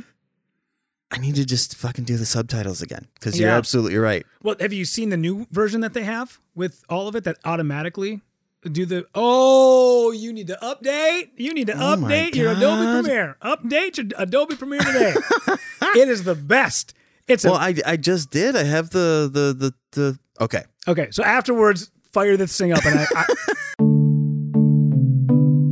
all that nerd stuff aside, right? Yeah. Oh yeah. No, I'm telling you, man. Like once you start going down this route, you're gonna have so much time. Oh my goodness. Okay, I am dying to know. Obviously, the geek in me is dying to know how you ended up like with Adam Ray and Jessame and all of that stuff. Don't ever be afraid to shoot your shot. Okay. Ever. Doesn't matter what it is. No matter what, if you feel embarrassed. In fact, I was telling this story last night to somebody about, speaking of Adam Ray. So Adam's a comedian, been around for a long time. Adam is on NBC's Young Rock. He was on Mad TV. He was in Los Angeles at the Comedy Store one night. And there's like 10 people. It's a late show. Mm-hmm. Paul McCartney walks in, sits down. Right before Adam goes on stage, somebody goes, hey, man, Paul McCartney's out in the crowd. And he's like, bullshit. Adam steps on stage, and sure as shit, like 10 feet in front of him, there's Paul McCartney. Adam gets off stage, and as he walks by, Paul McCartney goes, young man, take a seat, have a drink. And Adam's like, fucking, you bet your ass. So he sits down, he starts bullshitting with him for a little while. They watch the rest of the show. Paul McCartney stands up, and he's like, He's like, well, nice to meet you. And he's like, nice to meet you. Oh my God, this is great. Thank you so much. Starts walking out. Mark Saratello looks at Adam and goes, dude, what the fuck are you doing? You have to go ask him to be on About Last Night. Oh. And Adam's like, oh my God, shit, yes. So he runs out in the parking lot, and there's Paul McCartney getting into this black, like, Escalade, and he's like, Paul, you know, hey, hang on one second. And Paul's like, yeah, can I help you, young man? And he's like, oh, fuck. He's like, listen, I got this podcast. I know you're busy, but if you wouldn't mind, can I just get, like, 15 minutes of your time? And he's like, oh, I hate to tell you, we're going to Ireland tomorrow. And he's like, ah, oh, fuck. He's like, well, listen, wherever you're at, we'll come and see you. We'll bring all the mics. We'll bring all the equipment. We'll just have it all set up. All you got to do is walk in, throw the headphone. And mid-sentence, Paul McCartney puts his hand on his shoulder and goes, it's not going to happen. But I love this story about trying. So to get back to how this all started to unfold was, it's not gonna happen. I was a fan of Adam Ray's, just watching him online.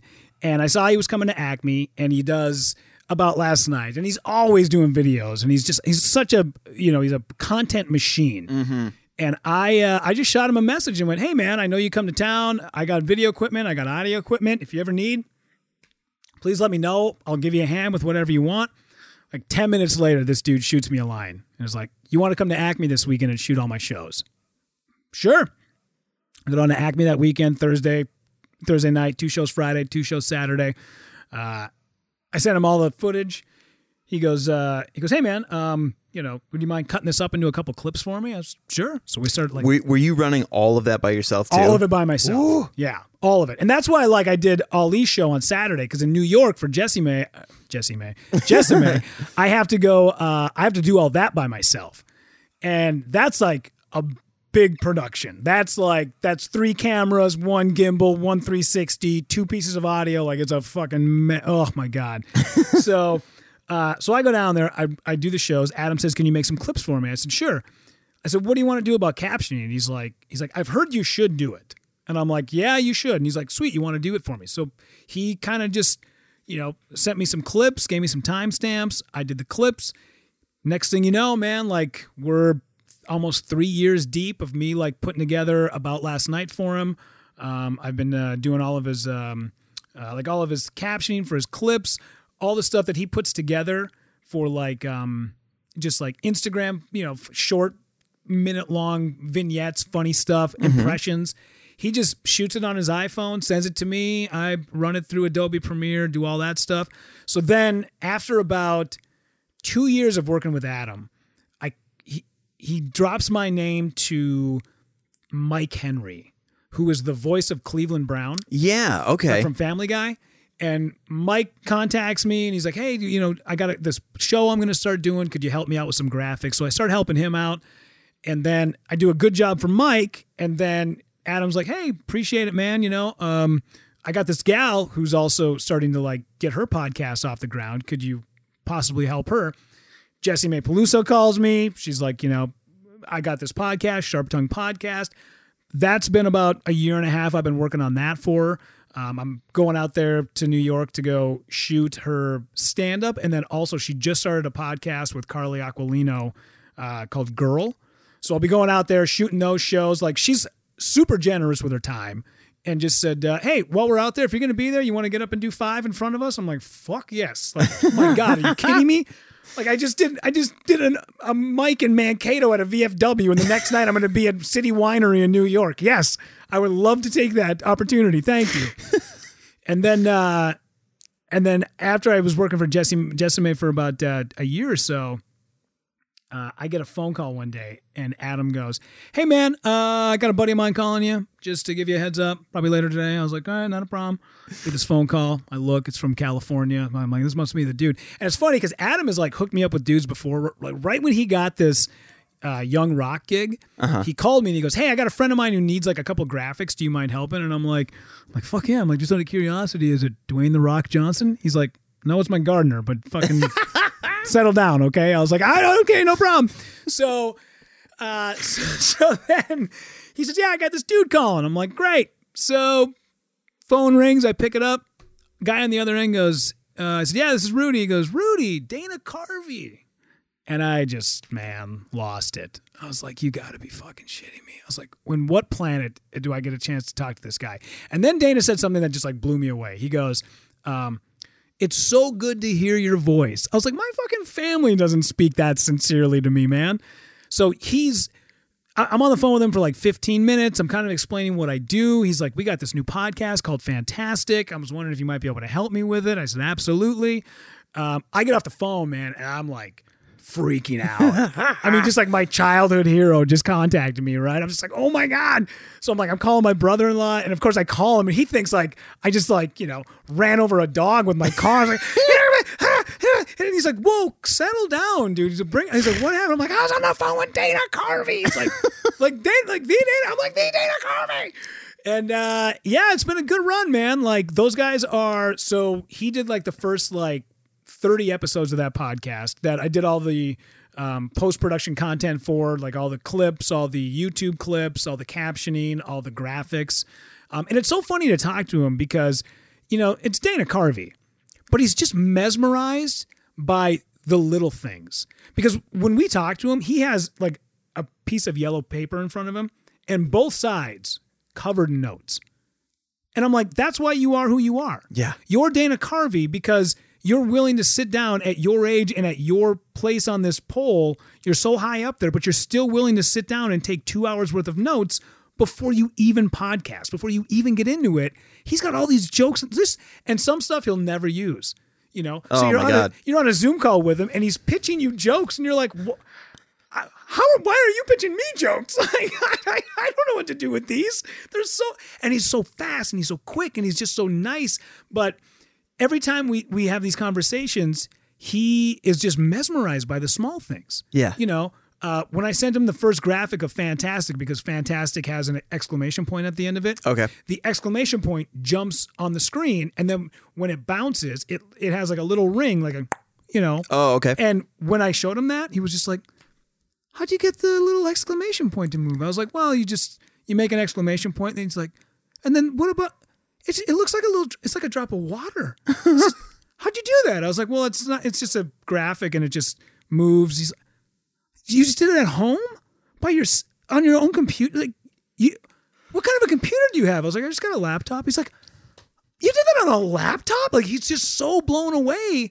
But that's like why he is who he is, because he focused on this one thing and being super funny, and that's all he does. And he's just mesmerized by the world. He's so curious about shit. And he just loves everything. So he absorbs everything around him. That we get off those phone calls sometimes, man, and I work with this dude named Dan, and Dan is like his YouTube optimizer. And we'll get off these phone calls, and Dan will text me, and he's like, I feel light in the legs when I talk to that guy. Man. I'm like, yeah. I'm like, he's so fast, and he's so funny, and he's just like, he makes you feel like you're the most important person to him for that 10-minute Zoom meeting, and I'm telling you, like, it's hard to find guys like that. Oh, he's brilliant. And I don't know. It was, and I mean, on my deathbed, I swear to God, I pray that Adam Ray is sitting next to me and I just go, thank you. Oh, yeah. None of this happens, man. Like, I would have never left my radio job if I didn't have these things in the hopper that could help, you know, facilitate my lack of income now. I would have never left my job had I not known that doing these shows was a thing that you could actually make money. And all of that came from Adam Ray. All of it. Like, I owe, my family gets a little perturbed because I spend so much time working on this stuff, because they'll be like, hey, we're going to the Twins game tonight. And I'm like, okay, great. And they're like, we'll pick you up at 5. We're going to go down. We're going to have like a bite to eat and a beer, and then we're going to go to the game. And I'm like, okay, great. And then they get to the house at 5 and I'm sitting on my computer hustling, trying to get a clip done. And they're like, we got to leave. And I'm like, give me 10 minutes. And they're like, we ain't got 10 minutes. I'm like, you got to give me 10 minutes. And they don't understand that I'm not doing this for the money. I'm not doing this to like appease anybody. I'm doing it because I know that watching their ships raise is going to raise my ship too. And that's really what it's all about. Just keep doing it. Just keep getting after it. And the more and more that you can help other people, I think Danny Trejo was the one who said like everything in his life, who's, you know, notably one of the scariest guys in Hollywood is also the sweetest man on the planet. He has said a million times, everything good in my life has happened because I've helped somebody else. Yes. And that's why I don't want people's money. Like when I go and shoot their shows, I don't want your money. you know, I shot a Monday Night Comedy show. Everybody who was at the Ali show on Saturday, they're like, "Can I just pay you?" I'm like, "I don't want your money. I don't want your money. Keep your money. I don't give a shit about your money. Keep it. I'd much rather down the road have you look at my product or somebody look at you after something I shot and they go, 'Who did this?' And you tell them, and then they hire me to go and do this thing." You know, it's like working on spec. That's the way I look at it. Yeah. It's working on spec.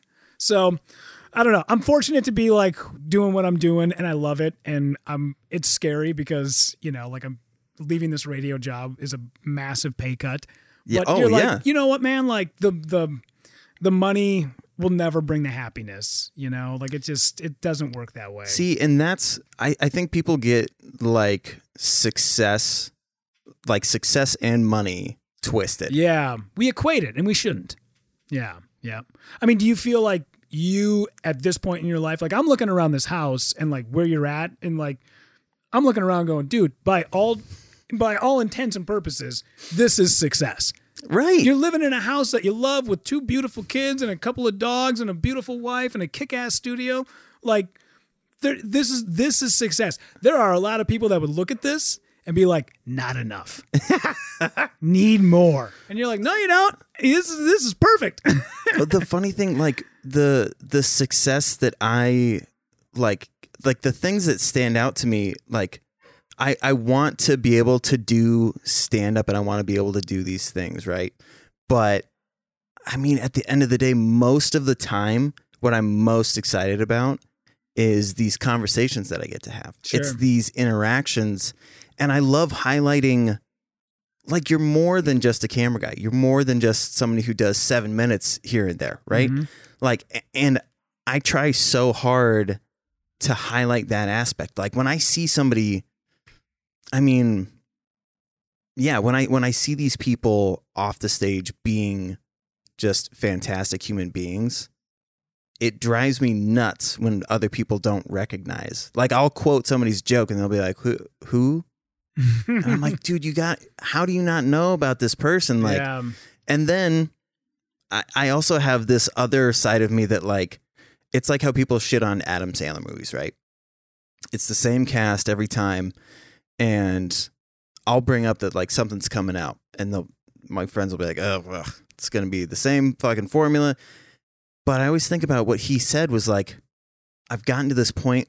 Why I don't have to work with anybody else. Yeah. I want to work with my friends. Yeah. I know how funny these guys are. Why surround myself and why do like he'll do his artistic shit like when he wants to. But for the most part, he just wants to be surrounded by his friends. Yeah. And what's wrong with that, man? Yeah, exactly. And it gives you a new perspective for those films. Then you feel like, oh, I'm a part of this. Like, I get to watch you just be happy. Yeah. And that's incredible. Yeah. So I love when I would like when we would do these Nordic shows, being able to see like 100 people in a small town be focused on these guys for 10 to 15 minutes. It's like feels incredible. Yeah. And so like my version of success is just being able to be at a point to where I can still be a part of that and like watch these people get highlighted, yeah, and it not be a detriment to my family. Yeah. That's really all I'm looking for. Yep. And yeah, if you can find that balance, dude, that is success. Yeah, totally. Yeah. We look at, you know, the material possessions of things and I'm wearing socks with Crocs, man. Yeah. I don't give a fuck. Yeah. That's success. When you can get to that point in life, you know, that's a real rich man, poor man, you know, like socks with Crocs. I haven't said this in a while, but I worked at a cell phone store and there was this guy who was like heavy on commissions, like very cutthroat. And then he got fired because everyone fucking hated him. Yeah. Like he was so horrible to work with. That's my dog just and then he came back 2 months later wearing a hat and like, not tail tucked between his legs, but a new understanding for what he was doing. And I was like, why? You know, I thought you had this other thing lined up and you didn't care that you were getting fired up. And he was like, I found out that being able to wear a hat to work is worth $10,000 a year. And I was like, holy shit. And then he started explaining. He was like, because that means the person that I'm working for is okay with me having this level of comfort. Yeah. And I started thinking about like, man, like money, there is a limit. I only need X amount.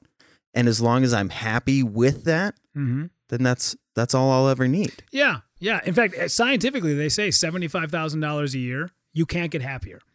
Right. Yep. Whether you make $4 million a month or $75,000 a year, that's the limit. Happiness like has a cap. Yeah. It's right there, man. You know, I would imagine that if you make more than that, more problems. Ooh, you know, it would be good. Like a good Midwestern shirt. Happiness has a small admission fee, right? Instead of live, laugh, love, get that out of here. Yeah, right. I want that up on my wall. Happiness has a small admission fee. Put that in the kitchen. Yeah, Sandra. Dude, I could seriously talk with you for hours. This has been so much fun. If you're game to do this again, I would love to dive more into. I thought I was gonna dive into the sad stuff, but the uplifting stuff is just as fantastic. Absolutely, man. Yeah, love so. To. So this will come out in about 3 weeks. Sure, perfect. Do you know what you got going on in September? Yeah. So let's see. So I'm not sure when this will be coming up, but September 9th, I'll be a part of a Twin Cities Film Fest for their shorts and stand-up evening. Okay. It's at the Twin Cities Film Fest offices. I put out a short film for this past year's Z Fest. You know what? What's today? The 19th? The 19th, yep. Okay, we'll do this 2 weeks. 2 weeks from now, this one will come out. Okay, yeah. Okay, so yep. So then September 9th, that Thursday. And then it is the film that I'll be doing 10 minutes of stand-up there, and then they're going to show my film, Raising a Daughter, which I put out for this past year's Z Fest. It won the Louis Anderson Award for Best of Fest. Best of Fest? Louis' favorite? I can't remember what they call it. But it got that, and then it also picked up an award for Best WTF Moment. It was a good one, man. It was one of these weird things. I did this. We had a script, and then a buddy of mine I was supposed to make it with just up and left. Okay. Moved back to California when the pandemic was over. Oh, okay. And I'm like, what are we supposed to do? He's like, I don't know. He's like, just shoot it anyways. I'm like, this is all written around you. Physically, there's things in this script that only work with a man your size and your build. We have to do you. And he's like, I gotta go. So he splits, and I was stuck, and I had 12 hours, the crew was showing up the next day or whatever. So I wrote this script, literally, on a piece of paper. I was just, scribbled it out. I sent it to a writing friend of mine. I was like, what do you think? And he goes, when you got to shoot it? I was like, tomorrow morning. He's like, good enough. And it took home 2 awards. And I was like, sweet. I guess it was sort of kismet. So that's coming out. Like I said, I'll be in New York coming up in October. And then the rest of September, nothing really too much, man. Just kind of getting out and just trying to do as many guest sets and mics as I possibly can. But, until then, I guess just keep, goddamn moving along. Plus, I do my podcast every day. Oh, yes. Yep. Podcast. It's called A Long Walk to Cleveland. It's live on Instagram, 9:45 a.m. Central Time, just on my @Rudy_Pavich. And then you can pick it up on Apple Podcasts, Spotify, Stitcher, all that stuff. So make sure you give me all the links for all of the things. Certainly. Make sure and throw them in there. Yep. Rudy, thank you again for doing this. So much fun. Dude, thank you for having me. I love this place, man. Great little, it's very very cozy and very inviting and fun and so much cool stuff on the wall. And I was just saying this the other week, I wanted people to feel they were going into a kid's room. You don't have to feel any expectations. You're you know what I mean? Because people will get dressed up to come and do this. And I'm like, come on, look at me. Yeah, right. Yeah. I agree, man. Totally. Yeah. Yeah, I love it, dude. This is great. Hell yeah, dude. Thanks for having me, man. I appreciate it. Yeah, thank you. And appreciate it. And, Paul, thanks for showing up, dude. You're reading fucking awesome. Yeah. Okay, and to the listeners, thank you for listening. As always, subscribe, share, do all the fun things, and be well to yourselves.